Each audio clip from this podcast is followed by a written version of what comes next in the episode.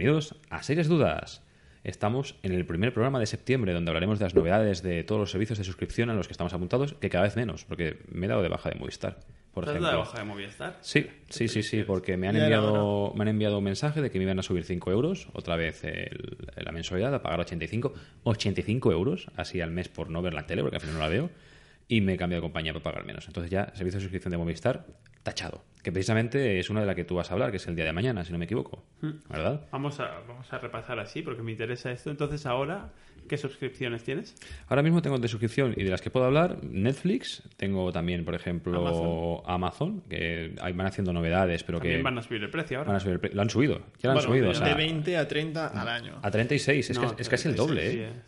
Eh. Hay más servicios también. A mí me sale a cuenta. Sí, pero quiero decir que en general han, han añadido más servicios. Han añadido el tema de la música y han, han añadido el tema de lo del Kindle, que puedes ver también más libros y cosas eh, También tenés el premio en, en Twitch.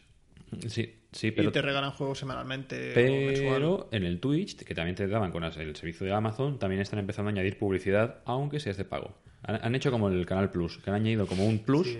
Para poder... Si no quieres ver publicidad, tienes que pagar un plus. O algo así, es un Vaya. poco Bueno, extraño. no sé.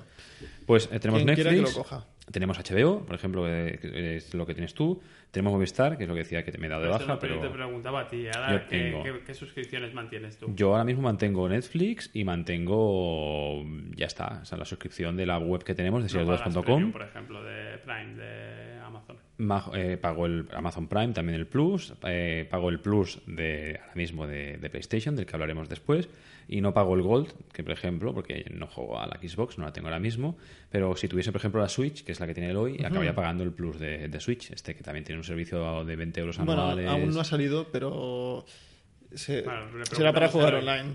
Y son ¿Qué paga usted, señor Eloy, de suscripciones? Netflix, Amazon y el Humble Bundle Monthly. él está, es que él es Master Race de ordenador. Sí. y entonces, claro, ya es otra cosa en este aspecto. Yo Ya sé que nunca hablamos del Humble Bundle, pero es que son muchas cosas al mes. Son Ya. tantas que solo tendríamos para hablar de esto. O sea, que soy el único de la mesa que tiene HBO. eh, HBO, Sí. HBO, sí, sí, sí. sí. Eso, Amazon- es- eso es bueno o malo? También y Netflix también. Bueno, yo HBO, eh, cuando salen series que realmente quiero ver, me cojo uno o dos meses, me las veo y ya está. Del tirón. Bueno, también tengo Spotify de pago, pero no creo que entre. Sí, bueno, yo también, porque- pero es familiar. mi, Movistar, mi Movistar es familiar. Sí, Y, sí, sí. y después de vez en cuando me hago como Eloy, pero con filming. Mm, Ah. también es verdad. Ahora hay una promoción del Plus que si te sacabas el mes entero de golpe, te daban tres meses de Netflix o algo así. Una promoción para venta cruzada. Sí, tres meses, sí. Tres meses para aprovechar. Pues sí, sí, así empezamos en Serias Dudas hablando de, de servicios de suscripción, porque este especial, bueno, este especial, este programa especialmente hablará de esto, de lo que hemos visto, oído, probado y saboreado durante el último mes. El mes de agosto no hemos publicado nada porque hemos estado de vacaciones, aprovechando y recargando las pilas para venir con energías y con muchas ideas y, y momentos de que hablar, aunque parece que hemos entrado un poquito como, bueno, ¿qué tal, Loy? ¿Cómo estás? Pero no, no, no, no, aquí nos ponemos muy rápido para decir lo que hemos visto. de comer. Sí, es que después de comer dan ganas de echar las estecillas, ¿sabes? De pegar el solecito y una cerveza. Pero bueno, Ah, sí. mira, ¿has hablado de cerveza? Venga, va. Mientras seguís hablando, traigo una sorpresa. Oh, una sorpresa. Oh, ¿qué será? ¿Qué será? Es lo que más me gusta. Espero que no sea una cerveza servida en un cuerno de plástico que se ha comprado en algún país de estos nórdicos donde la gente vive muy bien. Espero. En todo caso, A mí me sirve, ¿eh? sí, ya sé que a ti te gusta mucho la cerveza. Esto que se está escuchando ahora mismo son posavasos. Posavasos. para la, la mesa. Y en general así estamos. Lo- lo- así voy a hacer un pequeño repaso al guion de lo que vamos a hablar. Vamos a hablar ahora mismo de Desencanto, publicado en Netflix, el último programa, bueno, el último, la última serie de, publicada por Matt Groening, de creador y escritor de Los Simpson. También tenemos The Innocence, tenemos Insaciable, Paradise Cops, que es una de las eh, sorpresas que, que hemos hablado últimamente entre tú y yo, y Dark Tourist. De HBO tenemos Heridas Abiertas, tengo aquí apuntado por Sergio.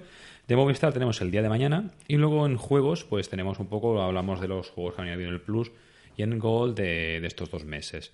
Luego también hablaremos de un pequeño juego de Android. Y aquí Sergio nos está trayendo ahora mismo una Pale Ale marca TAC de Bebop, que no sé ni qué es, pero la lata mola mucho. ¿eh? Sí. Ahí, ¿Qué estás grabando? ¿Un vídeo o una foto? Espero que una ¿Foto? foto. Foto. Patata. y eh, luego tiene una que se llama Schwing Lolita Schwing. Que esto es. eh, Uy, tiene raspberry y sal.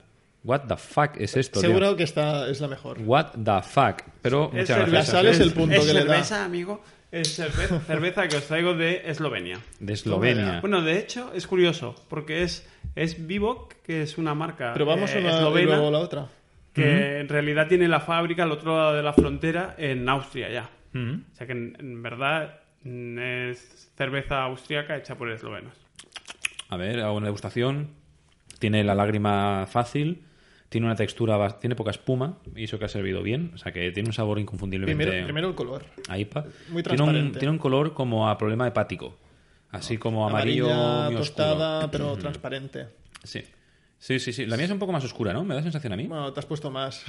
No sé hemos si puesto la misma, influye. Pero Huele bueno, muy chin, chin, afrutado. chin, chin. Así celebramos esto, empezamos. El hoy me estaba diciendo, antes, antes de venir, hostia, ¿Por qué no tomamos un ¿por qué no tomamos, eh, bebemos mientras grabamos? Porque eso nos permitirá que fluya mucho la, eh, el flow, ¿no? La, la- Pero un la poco, no, no como ha dicho él de...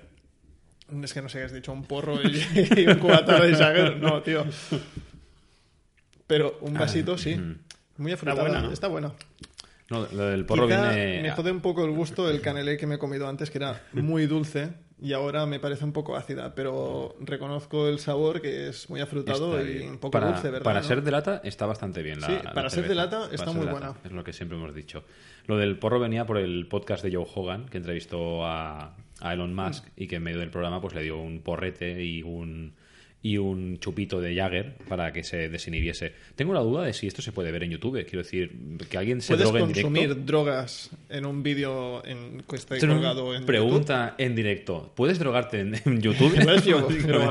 No, no, ¿Puedes drogarte? no sé si estaba en Yo YouTube creo que no, no. pero en Holanda estaban aquellos como youtubers sí, sí, sí. Pero institucionales esto hemos dicho, pero allí solo hablan de sus efectos durante y después de haber consumido drogas, pero no salen consumiendo las drogas. O sea, te dicen, mm, estos eh, personajes o estas personas han- acaban de consumir heroína, por ejemplo. Eh, no sé si llegó a probar la heroína, pero se ha probado heroína. Entonces es como van mostrando los efectos delante de la cámara de cómo se están poniendo, cómo se están comportando, te van explicando cómo se sienten y luego la, la resaca después. Pero no se les ve consumiéndola. Claro, no sé si no que se creo les ve. que es eso lo que no puedes enseñar en Claro, es, YouTube. es lo creo, que ¿eh? desconozco. Ahora, No, no lo tengo muy claro. Bueno, pero un porro, si es legal en San Francisco. Bueno, pero, Pero no es a todas drogas. las partes, ¿no? Claro, son drogas, tío. No a las drogas. En serias dudas, no apoyamos a las drogas, ¿vale? Free, Yo no sé free the drugs. El caso es que podemos empezar hablando de hablando de drogas, precisamente, de una serie. Eh, podemos empezar siguiendo el guion de Desencanto, ¿vale? La, la última, como he dicho antes, la última serie que, de Matt Groening, creador de La Los Simpsons, polémica del verano. Polémica del verano porque es una sensación agridulce. Mm, eh, hay gente que dice que mm, bueh, hay gente que le encanta, hay como no hay un término medio. El término medio al final es que tú la, la ves y te agrada. Te agrada quizás eh, no al nivel de los Simpson clásicos o de Futurama que conocemos, pero yo entiendo que Desencanto necesita primero crear su, pre- su pequeña base, su fandom, ¿A ¿no? Y vosotros su- qué, qué su os ha canon. parecido? Sergio, ¿a ti qué te ha parecido? Que sé que eres Bueno, el más crítico. estáis como tan formales. Es que ya un... Estamos muy formales. vuelto muy formales de vacaciones. Bueno, porque sí, esto. Hablando de la cerveza aquí como si supiéramos algo de cerveza. Yo- yo sé Después, cerveza. ¿usted ¿Cómo, Yo también cómo ha visto poco. usted la ¿Es una serie IPA? esta? ¿Eh? Es una IPA. Es una Pale Ale, sí. Te explico que es una Pale Ale. Indian Pale Ale es... Una Pale Ale es una chica que es una india que se depile ale todo el va. Pale Ale. Basta. Eh, Ahora, Eh, ahora que hago el chiste que esperabas que el vuelva malo. y ¿Por dices qué que baste. formales? ¿Por Joder, qué tío. formalos? Oh, Ojo, oh. ojo. ¿Qué te ha Eh, parecido desencantada, Sergio? Eh, bueno, a mí me ha parecido bastante floja. Floja. en líneas generales. O sea, entiendo lo que dices, que, que sobre todo la comedia necesita mucho rodaje, que tienes que pillarle la gracia a cada personaje, las bromas recurrentes, bla, bla, bla, bla. Eh, para mí, uno, tira de algunos gags que ya están sobados en Futurama y en Los Simpson.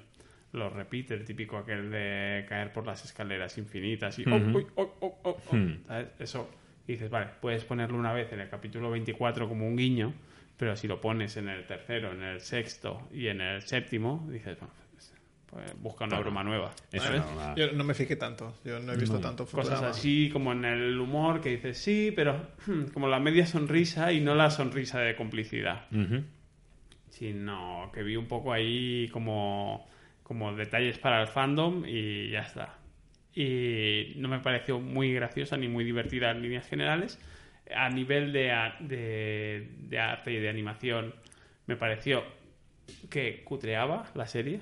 Cutreaba. Sí, cutrea bastante, o sea que, no sé, como primero como cambios de nivel, de, de golpe un fondo bastante bien trabajado y, y otro de bosque que dices, pero qué cutre, ¿sabes? Que, que como que rápido, que estaba viendo también, no ayuda, que es que es una de las series que he estado viendo durante el verano de viaje, ¿no? Porque era el rollo, ah, pues nos ponemos algo para, para cenar, algo que podamos poner con doblaje en español y y algo para desayunar. Y para desayunar me ponía Steven Universe, que es como para niños más pequeños. Y, y por la noche nos poníamos ¿Tienes, desencanto. ¿Tienes problemas de dinero? ¿Te ¿Quieres que te deje algo? Porque para desayunar, o sea, yo tengo magdalenas y tostadas No, pones una decir- serie. No, porque decir, mientras tomo el café, pues pones algo en la tele y por no poner las noticias, pues un capítulo de, de Steven Universe. Mm. Y, y digamos, por ejemplo, en eso, en el apartado artístico, pues mm, la serie de las mañanas le pegaba de hostias a la de la noche. O sea, es, está mucho mejor hecha, está mucho más currado, está el diseño es como más actual y en, y en Desencanto sigue siendo el, el estilo de Groening, pero eso. Pero sí, a lo mejor quizás las animaciones y los fondos y todo eso están un poco más trabajados que en Los Simpson, que ya es que podría ser el colmo de lo cutre. Sí, no, claro, pero que los Simpson al final todo el mundo sabe y se hizo público que al final los Simpson realmente Mike Groening y tal y los negros de dibujantes lo que hacían era un fotograma de cada 30. Sí, Quiero sí. decir, al final el resto se hacían en China. Entonces, claro, al final esto es normal que se reciclasen los fondos, se reciclasen los escenarios, que hubiese ese pequeño gag de ese capítulo en el que Marge está embarazada de Maggie y se ve a Maggie de fondo en un cuadro. Quiero decir que no había ningún tipo de, de que se mantuviese, digamos, el, eh, la coherencia. Sí, sí, pero, pero- pero no lo veo tan desa- o sea, no lo veo tan desencabe- eh, descabellado el cambio de nivel. Respecto a por ejemplo si vemos el progreso que vienes de vienes de los Simpson vienes de Futurama y Sí. tienes el tema de Desencantada. Pero Desencantada por eso, pero yo lo digo, a lo mejor es por la comparación de lo que estaba viendo, pero yo en el apartado gráfico la veía poco solvente para ser una serie eh, con la firma Gra- Matt Groening y, y la pasta de Netflix que Bueno, está haciendo cosas muy no chulas creo- en animación, no. pues podían hacer algo un poco más bonito, ¿no? Quiero decir, es que ni, ni tan solo me parece el diseño de personajes como muy trabajado, sino... es que precisamente precisamente de Netflix perdona Luis ahora te doy paso es que precisamente de Netflix eh, sus series de animación pecan de ser bastante mierdosas artísticamente. Quiero decir, venimos de. Así que venga Flashes, ahora mismo de memoria, te- venimos de Paradise Cops, que ahora hablaremos de su apartado estético, que es ridículo. Venimos de Big Mouth, que tampoco es la, No, la panacea. Venimos. Pero, joder, pero venimos de. Castlevania, por ejemplo. Venimos de Boyack. Boyack está Ah, muy bien. Castlevania está muy bien. Castlevania está muy bien, quiero decir, pero que a, a líneas generales yo Pero creo que mantiene si el quieres puedes y si tienes una firma así sabes que es una serie que va a tener como mucha atención desde el primer día creo que lo puedes hacer un poco más currado o sea yo creo que es que es desidia mm, del equipo de Groening ¿eh? es del rollo bueno lo hemos hecho siempre así Bueno, o no, o a lo mejor es una Es apuesta. que a mí me pareció que no. Bueno, a mí me pareció correcto el dibujo. Mm. Pero lo que me fijé es que los fondos son como dibujado, pero muy distinto de los personajes. Los personajes Mm. Sí, se ve es claramente que hay cómo que- están y el fondo está dibujado en otra técnica. hay resoluciones que varían mucho de golpe si es lo que dices el fondo engancha más con los personajes Ya. de golpe no de golpe es un 3D que Pero sí, pero tampoco me pareció mal, porque eh, hay series que los dibujos del fondo son totalmente distintos a los personajes, pero son dibujos muy bien hechos. Y aunque en un principio no te pega o te sopta, ves algo raro, eh, sí, lo siento. No nada ahí. Bueno, te perdono. Ah, bueno, al final lo aprecias y ves que es un buen dibujo de Yo, creo ¿no? que esto en el fondo eh, a lo mejor está incluso hecho a propósito, porque esto es un homenaje, creo yo, 100% a Disney. El concepto de Disney de Blancanieves? Bambi, La Cenicienta, el, el momento bosque, siempre es super calidad de animación del personaje que baila y canta con sus animalitos, y el fondo es una pintura, que siempre se ha visto con este efecto de lo que nos ha enseñado, una pintura que contrasta totalmente y no tiene nada que ver con el, con el tema. Y yo creo que ahí, en el tema de los bosques, incluso a lo mejor se busca el homenaje. Pero para mí no está mal. Para No, mí no, está mí bien, no, para mí era por ejemplo, que dices, vale, Futurama tenía eso del, de la hostia heavy que te daba el, la nave o el no sé qué, el espacio, o las oficinas hechas, eh, los renders estos de fuera con en movimiento, eh, con un 3D clarísimo, un dibujo vectorial clarísimo y después el- la animación 2D clásica, ¿no? Pero en la época en que se hizo Futurama, eh, pues quizá, o sea, conseguir algo mucho más detallado y trabajado de- de- en cuanto a la fusión de las dos técnicas era más difícil, ¿no? Sí. Y, y lo aceptas y dices, bueno, pues es Futurama, era así.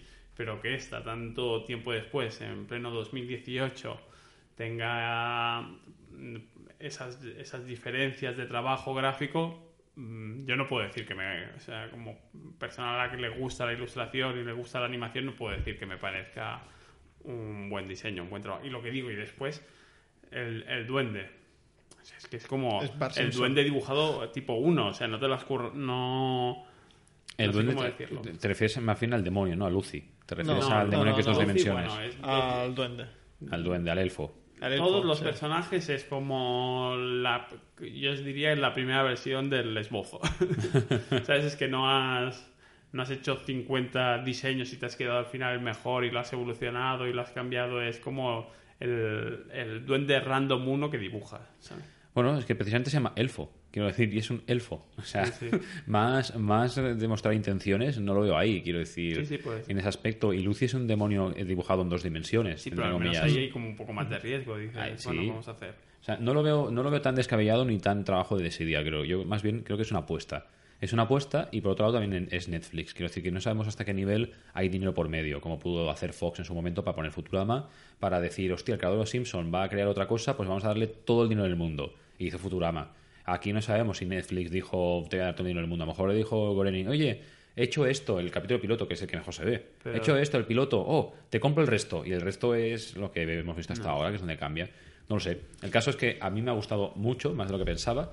Sí que es verdad que hay capítulos muy que hacen mucho altibajo. Quiero decir que, que hay una trama detrás que no es una serie como Los Simpson que tiene- Sí. necesitas verla, o sea, no hace falta que la veas eh, seguida, sino que es independiente, sino que aquí hay una historia y cada capítulo aporta algo. a- Esto a mí me gustó. Lo que pasa es que yo creo que flojea un poco por el medio. Sí, por el medio, en los capítulos que menos avanza en lo que es la trama principal, que Sí, se va un poco, esto. yo creo que ahí flojea. Pero es un mundo nuevo, quiero decir, hemos pasado de la realidad de los Simpson, hemos pasado del futuro de Futurama a un universo de Dungeons and Dragons, de elfos, dragones y fantasía que entra perfectamente. Yo creo que está bastante bien en general. A mí esto es lo que más me gustó, pero yo tampoco sabía nada de la serie hasta que la vi. Esperaba que, por cómo era el primer capítulo, fuera de aventuras. Sí. Y al final se reduce todo en, un, en, en su pueblo. En su Claro, ciudad. también es lo que hablamos, que hay que presentar la ciudad para que tú sepas que hay, ¿no? Que hay esas fronteras. Pues tú sabes de que está el, el, el pueblo súper maravilloso, justo al lado cuando cae la, la, digamos, el foso, en el foso cae al agua y lo que hay al lado del agua son dos islas, la isla de las sirenas y la de las morsas, Bueno. que nunca te debes equivocar en cuál debes ir, ¿no? Esto ya es un poco spoiler de un capítulo, pero que te lo, te lo explicas claramente, que sepas el universo. Lo mismo que en Los Simpson tienes la taberna de Moe, que está pegado a la tienda de armas, que está lo de la central nuclear, quiero decir, tienen que presentarlo en ese aspecto. Sí, pero si por ejemplo hubiera sido una aventura de ir pasando pueblos, ciudades y Mm. lugares, pues tampoco. Bueno, a mí me habría, me habría gustado un poco más, seguramente. Bueno, bueno, entonces... Pero estas son mis opiniones. Yo es que pensaba opiniones. que la serie iba de esto hasta que vi que siempre estábamos en el mismo sitio. digo, ah, Yo, si me hubiese bien. reído más, me habría gustado más. Pues entonces tampoco- reírnos. Pasamos a otra serie de animación, precisamente que está en las antípodas de animación para mí, que es la de Paradise Cops, que se llama Paradise PD en Estados Unidos. Esta serie, ¿vale? Paradise Cops es, es bastante nueva, salió esta semana en Netflix.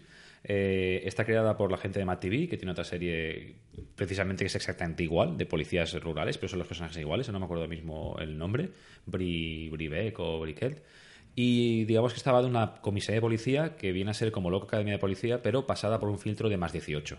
O sea, son todo chistes sexuales, desagradables, escatológicos y encima visuales. Quiero decir que se ve claramente la, la escatología, la, visual- la visualización. El- la calidad de audio, el arte es horrible aquí, es nefasto. O sea, es como una especie de prototipo de padre de familia versión antigua. Pero aún así, tiene su, su qué. Es una serie muy soez, que sigue lo que comento en Vamos plan a de tener que animación. poner las etiquetas de, de- O sea, voy a tener que obligar a usar el para mí tiene su qué, porque para, para mí tiene su qué para qué. ti tiene su qué. A mí también me ha gustado. A mí, a mí me ha gustado, quiero decir, porque, o sea, el primer capítulo es horrible. Una vez empiezas a verlo dices, joder, esto es una copia descarada de Padre Familia, la parte de, la parte, digamos, de, del Joe Schwanson, que es el policía minusválido, con los clichés raciales, los clichés tal, pero luego, a medida que vas viendo Eso ha Eh, sonado a cerveza abriéndose. sí, No, sí, sí. Aún no. Lo he Está intentado disimularlo. Ahora sí. Voy a hacer poco ruido para... ¿Sabes? Quiero decir, una vez pasas esa primera barrera de los clichés y tal, la segunda, segundo o tercer capítulo ya entras y es muy divertida. Quiero decir, eh, es, es divertida, pero eso de nivel de decir, hostia, no puedo, no puedo, me siento mal al reírme. Cuando hacen chistes raciales, cuando hacen chistes, eh, digamos, homófobos, de gordos, porque juega con todo, no, no se... No se esconde de nada, ¿sabes? O sea, es capaz de meterse con el tema del Black Lives Matter, por ejemplo, en Estados Unidos, como con el tema de la gordofobia o con el tema de estos de... Ahora mismo el capítulo último- el capítulo que me he quedado es el de la religión, ¿sabes? Es un capítulo que eh, tienen que detener a todos los jugadores de Dungeons and Dragons del pueblo. ¿Por qué? Pues por pasta, no por otra cosa. Quiero decir, al final es, es cosas absurdas en el día a día. Es una mezcla como de Padre Familia y South Park, para mí, en ese aspecto. Y yo para mí le doy una oportunidad. Al principio los personajes no tienen mucho carisma, pero luego mejoran. ¿Sabes? El jefe de policía que necesita testosterona porque le ha perdido los huevos, el tío que está a punto de jubilarse pero se está a punto de morir en cada capítulo, el perro drogadicto. En fin, que mientras hablo, habéis abierto la, la lata de Lolita Schwing, habéis servido cerveza, la cerveza es naranja. Sí, es O sea, un poco rara. Es un poco extraña. Huélela. y- a ver. Oh, guau- guala, ¡Qué puto asco! Oh, huele muy mal. Huele como a, como a sudor rancio del Huele metro. muy raro. Huele raro. Huele co- como... ¿De qué era? Ah, porque esta llevaba sal. Llevaba sal. Tiene, es que huele un poco como algo de agua de mar. Sale, sale una muerta en la, en la lata. Quiero decir, obviamente es porque se ha muerto. muerto en agua de mar. La, la probó y murió. O sea, Sergio ha puesto cara de... ah, Sí, no, ha puesto su mejor Raro, es cara. una experiencia rara. Bueno, voy a arriesgarme, tío. Bueno, vamos a probar, ¿no? Sabe a naranja un poco, algo de cítrico. Sabe mejor a lo que huele. Sí, sabe mejor, pero tampoco sabe, sabe mucho No, mejor. no sabe mucho mejor, pero sabe mejor. Eh, Oh, me ha gustado más la otra. Sí, yo creo que esto te dan ganas de cagar. Quiero decir, seguramente no podré evitarlo, pero a lo mejor en algún momento tengo que ir corriendo. Si y... son frutas de la, de la pasión con sal. Eh, no sé qué decir. No, no, no, no le hago... Yo no le aquí no la pruebo, un 4 de 10. 4 o 3 de 10. Diseño, lata y tal, pero no, no, mucho mejor la otra, ¿eh? La otra sí que estaba buena, La otra ¿eh? bastante mejor. Y el 8 de diseño 10. también está muy bien. Tac, Pale Ale, bastante mejor. esta le doy a un 7. ¿Un 7? 7, venga, 8. va, venga, va, reviews aquí. Siete en- va. Bueno, Si hay y dudas yo ahora... para que la gente se haga una idea, si no ha visto esto de Paradise Cops, o quiere decir, bueno, pero, pero bien, bien de qué va.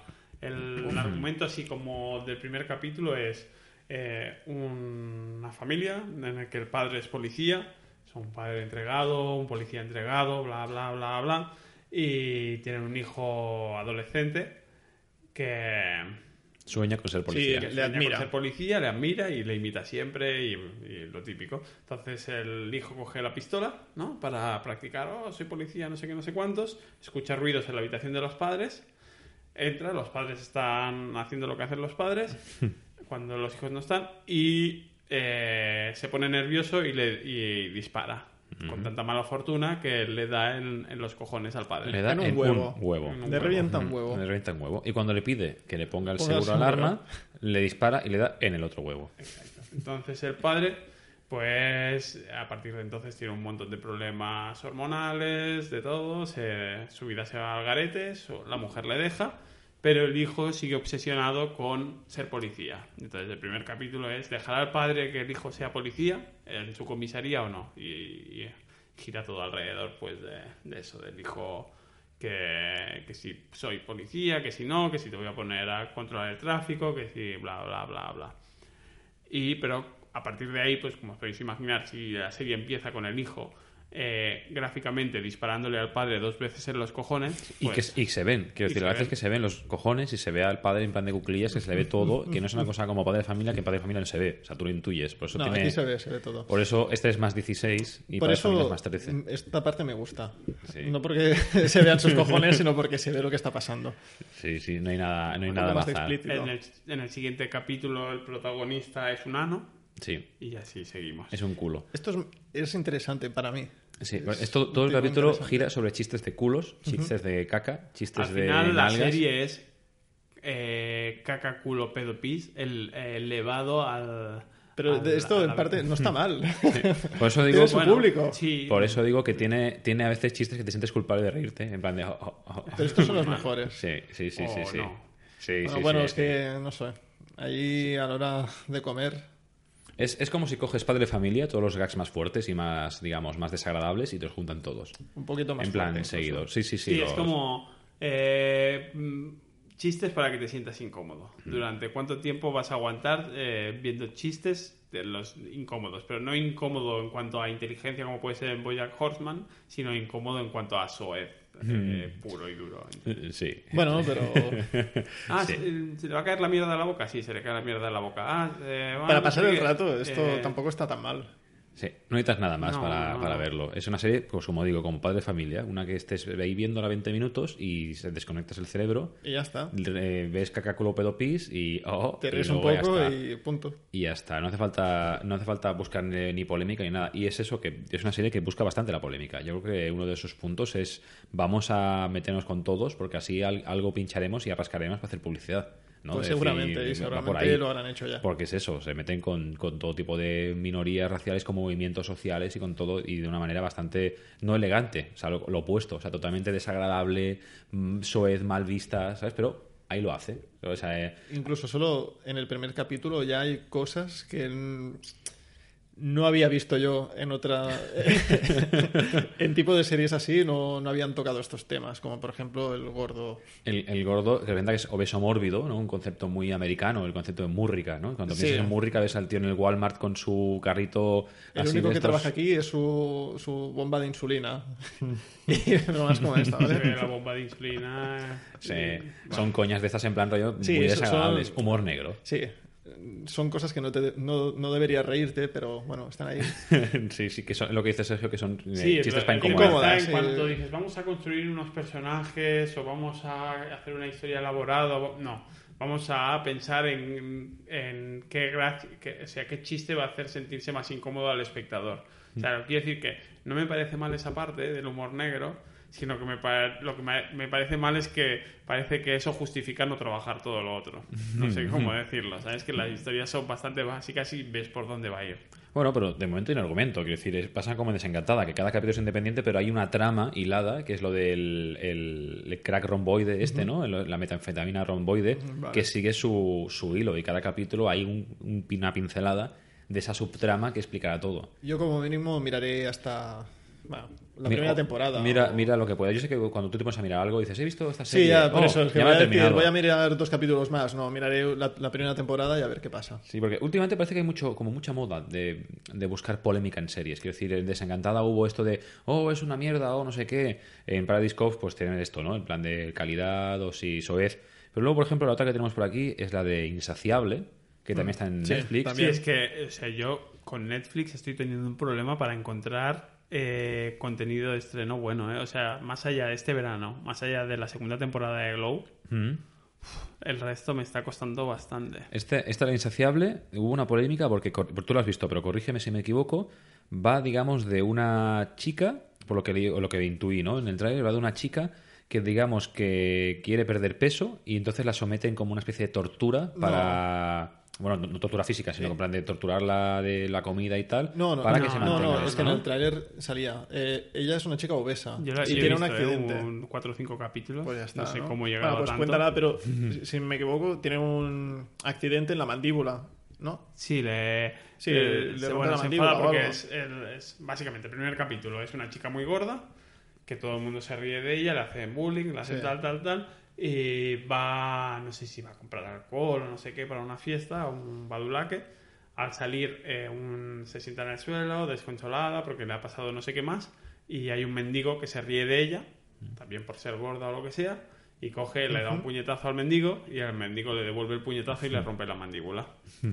Entonces, como se le rompe la mandíbula, No, no puede comer. no puede comer durante un tiempo que está hospitalizada y en ese tiempo se adelgaza y, oh, sorpresa, Está súper buena. está súper buena y entonces un tipo que es un poco peculiar, que es como el otro prota de la serie, que se dedica a hacer de manager, es como abogado, pero en verdad lo que le gusta hacer es manager de, de, de modelos, de Misses, Sí.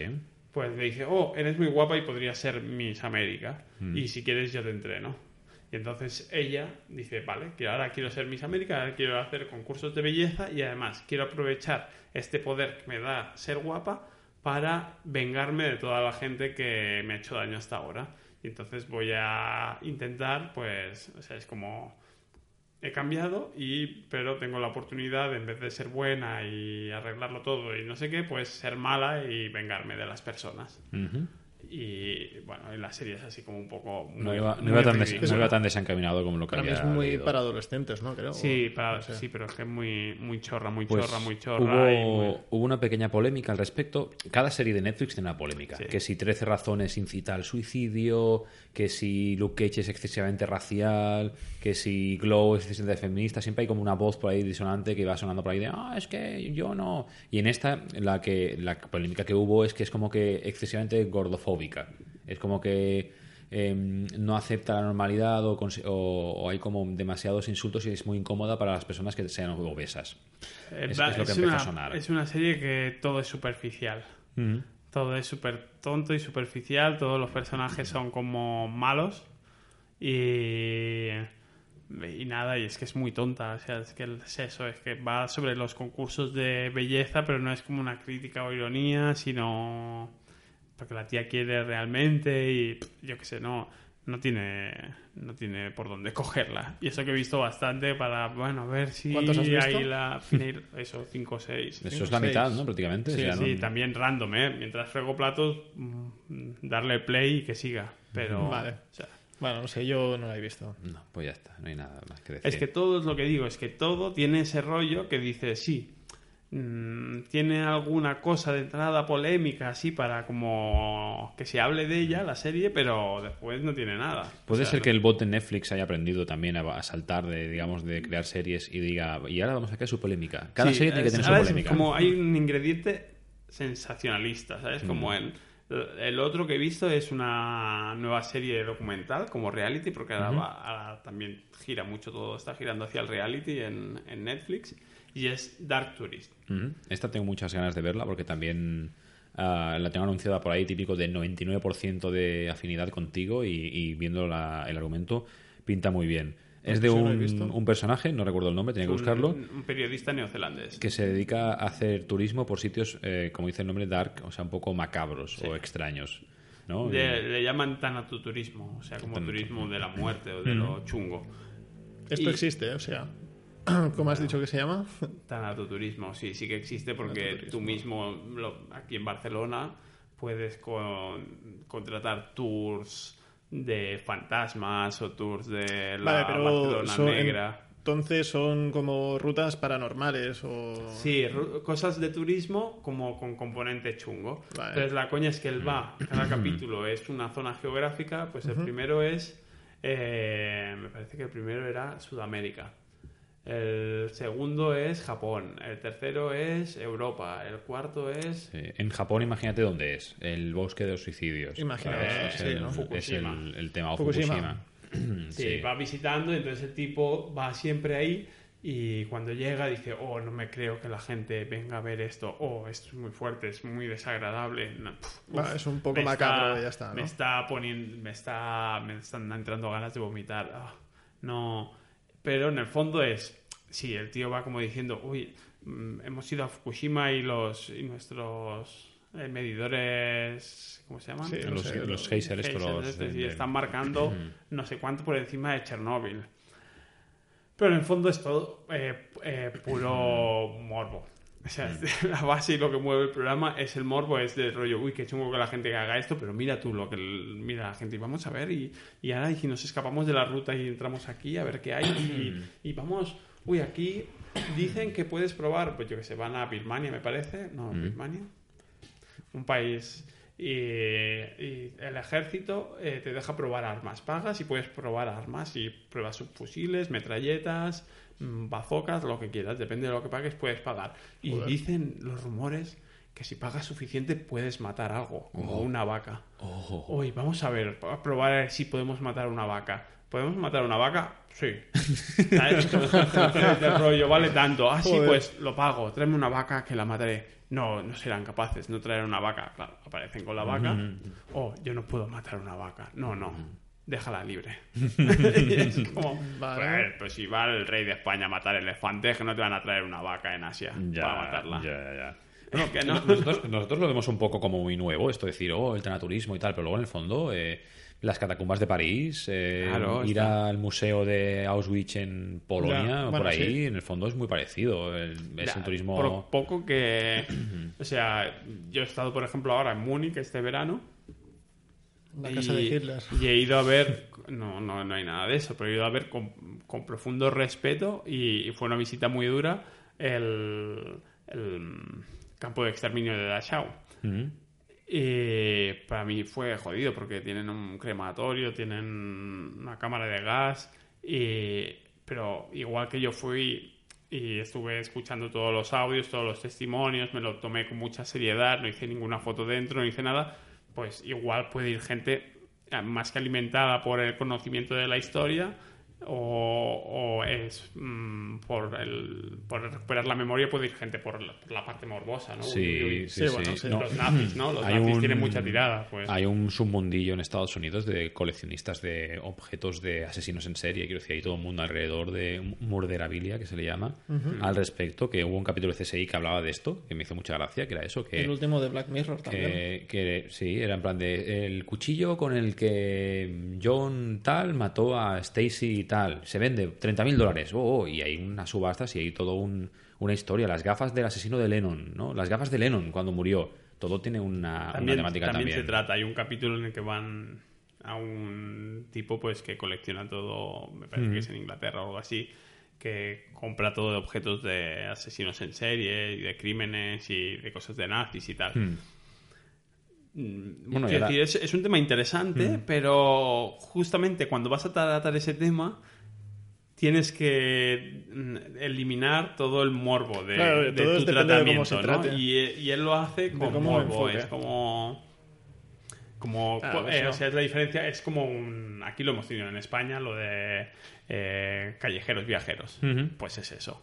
Sí, bueno, que, que los viajeros al final vas a, lo absurdo lo estúpido, como españoles por el mundo. No vas al español que va allí, pues he venido aquí a Australia y no encuentro trabajo y aquí estoy, eh, debajo un cartón. no, va el tío de no, aquí he venido a Australia y porque soy ingeniero técnico superior de caminos aeroespaciales y esta, esta es mi criada, esta es la niñera de mi, de mi hijo número uno, de mi hijo número dos. No les pongo nombre porque no lo decido todavía, porque los voy a educar según la eh, educación de Hasmore que los lleva a un colegio privado que va a estar en el espacio y les pago 3 millones de euros por ir y volver cada vez, ¿sabes? Y bueno, y aquí estoy. Adiós, gracias, españoles. Yo cuando fui a Japón, fui al Museo de la Paz en Hiroshima y era muy duro, era durísimo. Y había gente llorando dentro, sobre todo por la zona del final. Que no sé, al final me, me, me pasó un trozo así bastante rápido porque me pareció de todos, de todos los sitios donde he ido el más duro que, que he visitado. Quizá hay gente que no, ¿eh? pero había muchas historias y muchas cosas. Habían, por ejemplo, de un repartidor de leche, todos los botellines eh, fundidos juntos y pegados en la caja donde venían. No- y no la tiene- historia del tío que los ¿No, repartía. no tiene radiación eso? ¿No está irradiado, digamos? Bueno, no. Sí, sí, y el suelo también. Todo estaba irradiado. Vale. y, o Pero te lo avisan, es que ya no se puede quitar. Ah, vale. O sea, está ahí y bueno, ahí se quedó y... Mira, ¿quieres acercarte a mi mano? No, gracias. no, no, no, gracias es- a mismo. Todo está. Es que no, sí, no no se es que puede. esté prohibido hacer estas cosas, ¿no? Lo que es chungo es cuando ves que lo que busca y lo que persigue el- es el morbo, ¿no? Ujú. Y, y, el- y es, no sé, a, a mí, por ejemplo, me ha pasado de estar en, en, en New Orleans y, ah, y vas, te apuntas a una ruta para conocer la ciudad con un guía, no sé qué, no sé cuántos, y ves que hacia el final de la ruta te llevan a la zona del, Del Katrina. del Katrina, ¿no? Y las ruinas de las casas y todo eso. Y entonces empiezas a ver como que el, que el guía eh, empieza a explicarte las cosas, pero como un tremendismo que dices, uy, ¿sabes? Esto ya es el dato histórico, el rigor, o es ya eso, ¿no? Buscas el morbo y buscas el llamar la atención. El Es, dramatismo. es muy difícil. Por ejemplo, en, en- en Alemania, pues está tratado muy bien donde está, porque, porque son temas duros, hay mucha gente detrás y, y no son oficiales, son sitios oficiales y, no, y no van a hacer. En Múnich, si no recuerdo mal, había también eh, una placa conmemora- conmemorativa de la Noche de los Cristales Rotos, ¿no? Sí, yo por ejemplo estuve también en la universidad en una exposición sobre la Rosa Blanca, el grupo este de resistencia estudiantil, Es decir, son cosas chulas. Pero en cambio, lo de New Orleans son empresas privadas que buscan el que la gente se apunte a los tours. y, y entonces es cuando dices, pues el trato que le está dando esta empresa privada a esto. mm, Ya, ya, ya, es explotación, Son digamos. los mismos que después te, te tienen tours de brujería y hechicería y vampiros. Sí que tenía una casa. La casa. Sí, pero no se puede visitar, ¿no? No, pero Sí, bueno, era de yo la vi por era. fuera. Se estuvo vi- no era, era austriaco, pero estuvo viviendo en Múnich y Sí. fue donde desarrolló. Sí, la, eh, la volaría o algo un- así, solamente vez. al final, esas cosas. Bueno, pues aquí estamos con el tema de Dark Tourist y ahora tenemos una, un par de series más que también has visto. En principio, ¿cuál cuál quieres hacer? ¿Netflix, HBO, Movistar? ¿Cuál quieres saltar?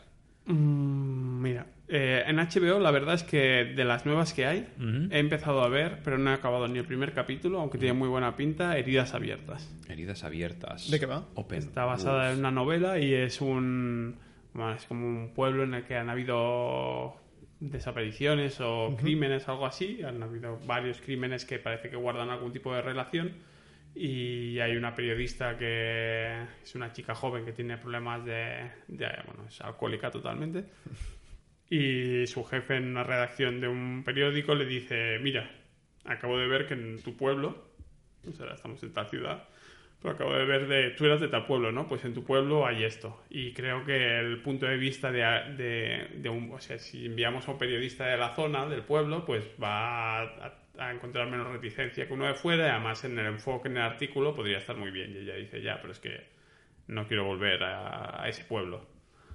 No, no, que no quiero saber nada, no me obligas no a hacerlo y el jefe le dice, sí, te Te obligo. Oh, vaya trama. Entonces, Vaya, qué sorpresa. Y es la chica que, que vuelve ahí, que se ve que hay cosas de su pasado que no. que también ha pasado algo en la familia, con la hermana, no sé qué, no sé cuántos. Hay cosas que no quiere, no tiene ganas de remover y además no está muy bien, está, está bastante destrozada, aunque, aunque los demás como que no lo saben. Y, nada, y entonces el primer capítulo hasta donde he visto es eso, ella vuelve al pueblo y empieza a encontrarse con gente, empieza a ir al policía a preguntar qué hay de esto, no sé qué, evidentemente nadie quiere decir nada porque no quieren que, que, se monte revuelo, que salga a la luz y bueno, no he visto demasiado como para poder decir, pero solo por cómo está hecha, los actores, todo, pinta muy bien. Sí, ostras, hablando de esto de HBO, Netflix y tal, ¿habéis visto esta nueva directiva europea que quieren hacer que eh, obligar a que el contenido de un servicio de estos de streaming, una productora de streaming, tenga como mínimo el 30%, bueno, entre el 30 y el 40% de contenido propio, eh, digamos, europeo? Sí, un 30% Me suena. dicen. Sí, de- un 30 aumentable al 40% y además cada país individualmente puede escoger qué subcuota de su contenido local puede exigir. Quiero decir que, por ejemplo, podría ser que o puedan obligar a un 40% y que ese 40% sea del contenido de- Pero del eso no país. es nuevo. No, sé. pero ya está anunciado. Quiero decir que está como no, que se ha que no planeado. es nuevo, quiero decir, en, eh, al- de hecho es algo que se quejaban porque las televisiones, por ejemplo, aquí tienen esa obligación ya. Sí, sí, sí, las sí. televisiones eh, Telecinco, Antena 3, TV1, TV3, o sea, el, el tipo de, da igual el tipo de canal que sea, público o privado, tienen la obligación de invertir un tanto por ciento de su partida presupuestaria en, en producir, por ejemplo, en promocionar las televisiones, aunque hagan series o hagan realities o lo que hagan, están obligadas a pagar, o sea, a invertir en películas, por ejemplo. Pero Claro, es para ayudar claro. al cine. Quiero decir que Sí, sí, no es sí. televisión, es streaming. Y Sí, puede ahí está- ser, ahí está el puedes segundo ver punto. streaming de cualquier plataforma de cualquier Claro, otra parte si del la- mundo. pero lo que dicen es, si yo, mm, señor de Telecinco, estoy obligado a reinvertir parte de mi dinero y de mis ganancias en, Bueno. en promocionar y, y la industria de aquí, o sea, es- podemos estar de acuerdo o no en esas medidas. Lo que no es verdad es que esa medida sea nueva. Simplemente han dicho, uy, ahora aquí hay un nuevo formato, que es el streaming, ya no es televisión por antena, pero esta gente, pues para poder trabajar aquí, tiene que adaptarse a las medidas y a las leyes de nuestra industria. Y, Y, tampoco y a los creo- lobbies. de claro, industria. si no y tampoco creo que eh, le moleste a Netflix porque ya lo No, está seguramente haciendo. no. Hombre, molestarle puede molestar. Estamos hablando que puedes llegar a ser un 40%. Eso significa que de 4 de cada 6, de cada 10 mm, series, Sí. películas y tal, tiene que ser de, de Europa o de España. Quiero decir que ese es el porcentaje. Para mí está mal porque empezarán a salir, yo qué sé, películas de serie sí, B, italianas, para españolas. eso. Sí, O sea, bajar el contenido propio y hacer equilibrar 6-10 Claro, o 6-4. Es lo que es lo primero que No, pueden pero por hacer. ejemplo, eh, Telecinco, por- como funcionaba era la tele, ¿vale? Telecinco tiene, está obligada a participar, y, pero Telecinco no va... No, una productora irá a Telecinco y le dirá, Telecinco, tú te estás obligado, pon mi dinero en mi película, a ver, pásame el guion, bueno, vale, voy a poner algo. Y esa misma productora va a, a Francia y dice, señores de tele no sé qué, en Francia, eh, poner dinero para la película. Ah, pues ya está viniendo Telecinco, sí, le haremos una coproducción español, española y francesa. Y también, y italiana también, porque iremos a la RAI y que pongan también dinero. Y así la productora es como reúne dinero para hacer la película y todas esas cadenas de televisión que en sus países respectivos tienen esa ley, pues están participando en, en la producción de una película. Pues eso mismo hará Netflix, cogerá y la serie no sé qué americana, grabará eh, tres capítulos en España porque los protagonistas viajan a España porque no sé qué, y aquí contratará una productora de aquí para esa parte. Y contará en el cómputo esa serie que en verdad era Claro. americana, ya contará en el cómputo como Claro, medio español. pero esta es la teoría. Pero luego la parte de la práctica es que tienen 24 meses para adaptarse a la norma. 24 meses para llenar el, que el 30 o 40% Lo que ya de su catálogo que ya tienen. Ya miras tú, quiero Claro, decir. pero si ese eh, También han, europeo- empe- han empezado a publicar muchas series Claro. de televisión. Tienen aquí Sí. en España tienen una serie, varias películas y varias series en preparación. Netflix, por Vale, ejemplo. En España, vale, en solo. España solo. Pero esto cuenta el espacio comunitario. Para el 30% no, ese. No, porque- o sea, sí, pero por otro lado es que han abierto la opción de que haya subcuotas. Quiero decir, que Bueno, ese es el tema que ya, quiero pero ya entrarán. Quiero decir, esto es el principio de la negociación. Ya acabarán fijando. Pero es lo que te digo. Al final puedes hacer que la serie esa alemana que hace Netflix, grabar una parte en Alemania aquí y allá y ya cuenta para la subcuota de cada país, aparte para la cuota general europea. Quiero decir, es que no es diferente a cómo funciona. Otra cosa es que ellos entren ahora en ese rollo, empiezan a negociar y acaben fijando la cuota en tanto. Claro, eh, ahí está el tema de la cuota. ¿No, ¿No crees que puede ser también una presión de los lobbies, digamos, de los eh, audiovisuales europeos? En el aspecto de decir, han dado a eh, Amazon, Netflix, HBO, Facebook, Apple, que están haciendo series, un tiempo de 24 meses para llevar un porcentaje de su catálogo que no es nada corto. Quiero decir, Netflix, ¿cuántas series tienen propia? Pero Eh, cua- 100, Sí, pero 200, ¿cuántas se- 300, ¿cuántas series tiene españolas? francesas tiene ya y españolas y inglesas en y tiene en por- alemanas? en porcentaje tiene muchas menos quiero decir cuántas series españolas tiene Amazon por ejemplo digamos eh, propias o de No, catálogo ahora ya habrá algunas que les costará un poco más. Claro, pero quiero decir, ahora, al hacer esta ley, lo que se ha conseguido es que si antes era, oye, TV3, dame todo tu catálogo, TV3 te decía, bueno, pues te lo cedo por 3 euros, me lo invento, ¿vale? Y entonces ahora tienen Merlí y tienen eh, citas y tal. Y ahora con esta ley obligatoria es, hostia, necesito contenido para poder empezar a meter, porque yo produzco muy poco, produzco una serie al mes como Amazon y ahora necesito contenido propio. Oye, TV3, ¿cuánto me vendes tu catálogo? Pues ahora, como estás obligado a comprarme y te vas a joder, te voy a No, tener pero 10. no, no sé si es tanto por el catálogo que hay o por la producción, lo que producen ellos, ¿eh? que es diferente. En principio, por lo que han dicho, dicen que puede comprarse. O sea, no es que ellos tengan que producir, sino que también, o sea, la dice especificada de que podrá comprarse. O sea, tiene que Claro, tener pero- contenido, contenido del país. No producir, sino el contenido tiene que ser. Y eso lo veo curioso.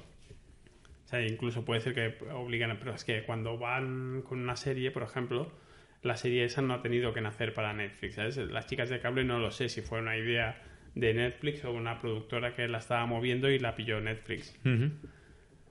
Que no es, o sea, quiero decir que sí que lo entiendo, que, que hay noticia ahí y que se ha hablado estos días, pero que, que entra dentro de la normalidad de cómo funcionan te- lo- los temas de los derechos televisivos y todo eso. O sea, para, para tener licencia para emitir, o sea, para ser un medio de comunicación o para ser un medio de una televisión o lo que sea, tienes en los, países tienes que ajustarte a unas, a unas medidas A un marco a europeo. un marco de legislativo y a, y, y a, y a lo que te fijen, o sea, si no, no tienes la licencia, digamos. Y, y siempre ha- han habido esas contrapartidas, pues para promover y promocionar. Después, otra cosa no es que lo esté defendiendo, ¿eh? Digo que ha existido siempre. El- la obligación de, de- de participar en la producción de cine o de series o de lo que sea. Ujú. Pues no sé, ya veremos. Y seguro que después negocian y no creo que les obligan a tener un 50% mínimo de cada... No, teóricamente el máximo eran 40 y el sub- la subcuota era ajustable a lo que les quisiesen. Y luego también habría la posibilidad de que haya un porcentaje dentro de la cuota mensual que tiene que ser como en Francia, que subvencionas el cine, digamos, nacional y tal, lo cual lo veo un poco exagerado, quiero decir, porque no, no sé si es es justo, ¿no? La palabra sería decir que es justo, ¿no? El tema de que tú tengas que pagar al final, ¿no? Tú como usuario final tengas que pagar un porcentaje para subvencionar una, un servicio que no va ligado a lo que tú quieres, ¿sabes? A lo mejor no tienes por qué tú pagar este dinero, ¿no? Un porcentaje, esto es muy personal, ¿no? Porque pagar un porcentaje de dinero para financiar un cine que tú no ves o no te gusta o no estás conforme o no puedes elegir, ¿no? Decir, yo mi dinero quiero que vaya a esta película o a estas películas o a esta plataforma, poder elegir, ¿no? Y no va a es, es, una medida, es una medida de protección de la industria local del país. Ya está. Pero a partir de aquí, pues sí, si eres más liberal lo verás mal y si eres más mm, eh, estatalista, proteccionista, no sé qué, pues lo verás bien. Pero, pero quiero decir, pasa en eso y en no sé cuántas otras industrias. Sí, la de, la, la, de las drogas. La industria de las drogas siempre está muy bien, es muy proteccionista siempre con el cliente no, local. liberal. Y tal, sí, sí, neoliberal. pues sí, sí, llevamos ya 50, 50 horas, 50 horas, digo, 50 minutitos de programa que está quedando bastante más serio y tétrico de lo normal, ¿eh? Está quedando muy extraño, muy de, de, muertes, de, de todo tétrico, de extraño no sé cómo continuar ahora mismo, porque ahora ya se está acabando el flow. Quiero decir, ahora mismo de guion tenemos poquita cosa más. Tenemos el tema de los juegos de la sección de juegos. Bueno, no te he dicho porque al final ah, estábamos hablando del día de mañana, que es que de mañana, también de los 10 capítulos o 8 que tiene, visto 4, pero muy bien. Sí, porque el, día de mañana es la serie esta que hace el Iñaki Gabilondo. ¿Es esta? No. No, me estoy yendo. Hay, una, hay un programa que, que hace el Iñaki Gabilondo que se llama el día de mañana o cuando no esté. O sea, hizo uno que es cuando no esté y luego el otro que el, el día de mañana. No, es, es, una serie, es una serie, a ver, te digo cómo...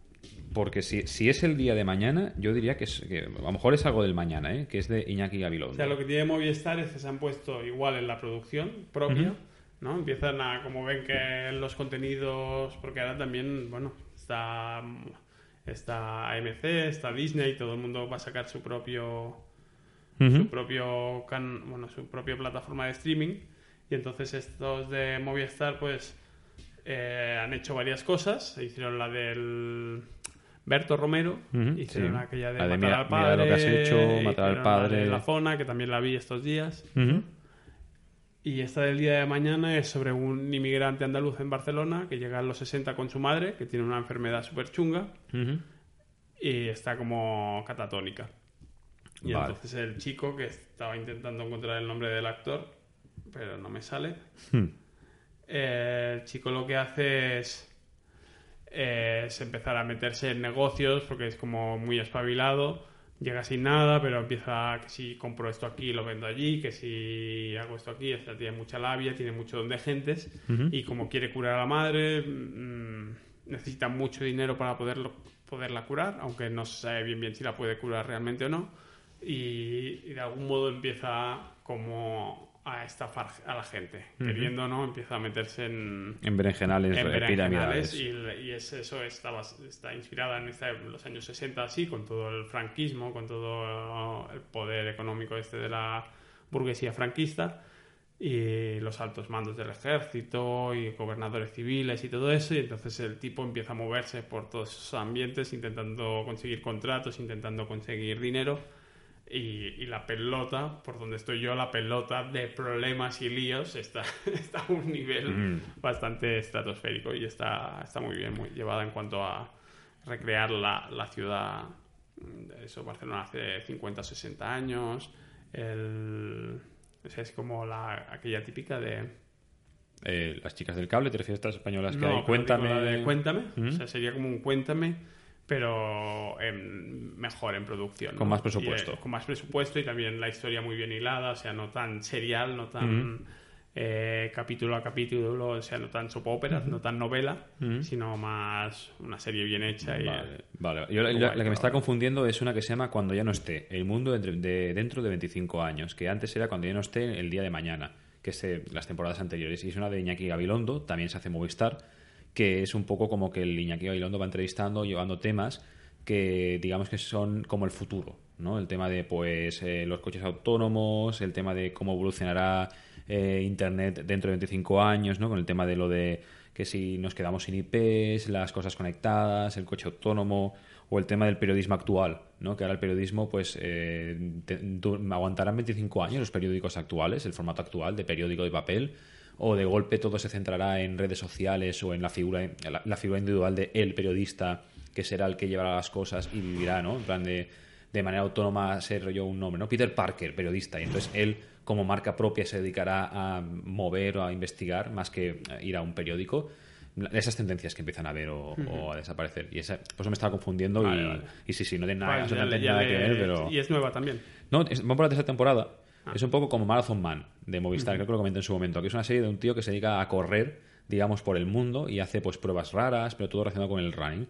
Y te enseña de manera, digamos, te enseña cosas locales de la ciudad o el pueblo donde va, te enseña héroes locales del atletismo y luego pues hace la prueba, ¿no? En plan de voy a correr la, la maratón de Boston, la maratón de no sé qué. ¿Por qué es famosa la maratón de Boston? Pues por esto, esto y esto. Voy a recorrer Boston. Voy a conocer con fulanito que tiene el récord mundial y tal. Es una serie como de muy de nicho, que son de carreras, y ahí es una cosa que me gusta, pero está narrado de una manera que incluso a una persona que no corre o no le gusta, por ejemplo mi pareja Mary, le gusta. O sea, el tío tiene mucha energía, pone mucha pasión en lo que enseña, eh, es como muy vivaracho todo y todo lo hace con mucho, de una manera muy, muy, muy blanca, transparente muy alegre. Y la verdad es que tú lo ves y te tragas el capítulo entero, no te das ni cuenta de la hora y has visto un poco la ciudad, has visto un poco la culturilla y está muy bien. Está muy ¿De bien. dónde es la serie? Es de, de Movistar Plus. Movistar, y vale. se llama Marathon Man. Yo me acuerdo, nos No me enganchamos en, en uno que el, el tío iba a Kenia, me parece que era, que explicaba rollo de en plan de los corredores, ¿no? Está un, un país de corredores y tal. entrevistaban a la, a la campeona mundial de, de velocidad de maratón. Y muy humilde, ¿no? Claro, explicando que ya incluso patrocinada por Nike y con medallas de oro, claro, viven, vivía en un poblado, ¿no? Más o menos casi como lo que conocemos de, de poblados con leones por ahí, gente con taparrabos, no tan Vale. exagerado, pero que, que casi, casi te Bueno, puedes hacer la idea. imagino que no tendrían zapatillas, por ejemplo. Claro, no, Nike. no, es, no hay unas Nike. Ella sí que tiene unas Nike, ¿no? Pero en general no hay tanto esto. Pero que gracias a esa cultura de la velocidad explicaba que hay mucha gente que hace como campus o, o no turismo, ¿no? Pero hace como campus o, o grados o posgrados de correr atletismo allí. Que se van allí, comen lo que todos los atletas, eh, trabajan como todos los atletas y entonces es como un entrenamiento. Es decir, yo quiero ser corredor súper profesional. Pues se van allí, se van a Kenia a un campus. Si tú quieres ser gamer, te irías a Corea. Si quieres ser cineasta, te irías, pues a lo mejor te irías a Hollywood, te irías a algún sitio donde hagan cine. Pues si tú quieres corredor, irías a Kenia. Y esta cosa es una cosa que no sabía. Y es como curioso decir, hostia, pues ya lo, te, te enseña, te enseña cómo va, te lo explica y es curioso y es gratis. O sea, te quiere decir, de golpe es, oh, Marathon Man, voy a verla. Oh, ahora me he enterado de todo esto, me gusta. Y está muy bien. O sea, es lo mismo que, no, que yo recomiendo. Van por Pues la esta- quinta temporada o así. Esto es, es otro rollo porque es serie. Mm. pero está bien. Lo que decía, el reparto es. El protagonista es Oriol Pla. Es un actor así que es bastante visto aquí en Cataluña. Laura Garrido, que es la de. La del Ministerio del Tiempo, la prota. Y después sale Carrejalde, eh, David Selva, salen varios actores, sobre todo muchos de, de por aquí, de la zona de, de Barcelona. Muchos actores catalanes. Estará grabada en Barcelona seguramente, ¿no? Por Sí, aquí sí, cerca. porque es todo pasa en Barcelona y Mm, eso, pues. eso recrean la, la ciudad de la época de las barracas y... ¿Y está, está, está, está grabada aquí? Quiero decir, o está recreada. Quiero decir, ¿se ve alguna calle o algo muy Sí, sí, es muy por eso, es como producción currada. O sea, Vale, como- vale. No hacen como Cuéntame, que en Cuéntame es, oh, estamos No. en cuando hicieron un capítulo del, del, del atentado de Hipercore, ¿no? El desgraciado capítulo. Pues, claro, te ponen un croma. Te ponen un croma que se ve borroso el fondo y que tú intuyes que es el corte No, no, inglés. eso te digo es que es cutrísimo. a, la dif- a diferencia de del la que no me sale ahora de Cuéntame. Eh, que tiene mucho el tono novela y el presupuesto de novela esta es más Serie. más serie currada y trabajada y, eh, y bien actuada y con guiones decentes y tal pero bueno es eso que son ocho capítulos o algo así no sé si va a tener, tener continuidad Bueno, todo tiene mucha continuidad Además, ahora está mismo. rodada al estilo de este falso documental que se lleva mucho ahora como hago entrevistas a los protagonistas Vale, y tal. vale, vale. Hoy se estrenan, hablando de esto, de falso documental, no tiene nada que ver y de esto, de la época, pero se estrena la tercera temporada de Las Chicas del Cable. Eh, cuando llegue a casa estará mi pareja ahí ya viendo por último capítulo de Las Chicas del Cable en Netflix. Y el jueves o el viernes eh, la quinta temporada de Bojack Horseman. Ya lo comenta así en, voz- en off topic, Sí, pero para, para aprovechar que estoy así Yo también estoy esperando. deseándolo. Creo que todos, ¿no? Yo tengo como tres minutos o cuatro. Ah, vale. ¿Jugamos alguna cosa? Yo lo destacable? comento, yo te comento en plan rápido. Este mes en el Plus han dado Destiny 2 que es una mega sorpresa. Yo creo que es el, el juegazo del año en cuanto a tiempo que ha tardado en publicarse, de, de salir en publicado a juego, precio, que aún sigue valiendo 40-50 euros, y lo que es en sí el, el juego. Han dado Destiny 2, que es un shooter RPG. Shooter RPG con sí, la historia, si juegas con amigos está mucho mejor. Sí, tiene su qué. Quiero decir, es farmear, disparar, conseguir equipación y tal. Y las raids que están muy interesantes, pero Yo te lo recomiendo. Con gente, lo tienes siempre. por ahí para descargar. Ocupas como 80 gigas, o sea que tienes Sí, que que cosas. gráficamente es bonito. Sí, Pero sí, es de sí. estos que te obligan a descargar sí o sí, porque ahora lo que ves que me está dando bastante sí. rabia es que hay unos juegos que te los dan, Sí. que los añades a la biblioteca y juegos que te dejan descargar. Pero Sí, luego te pero tienes que volver a darle. Quiero decir, es como que ahora lo han cambiado. No, no. O sea, hay unos que te añades el juego a tu biblioteca y Sí. después puedes descargarlos. Sí. Y hay otros que no puedes añadirlo a tu biblioteca.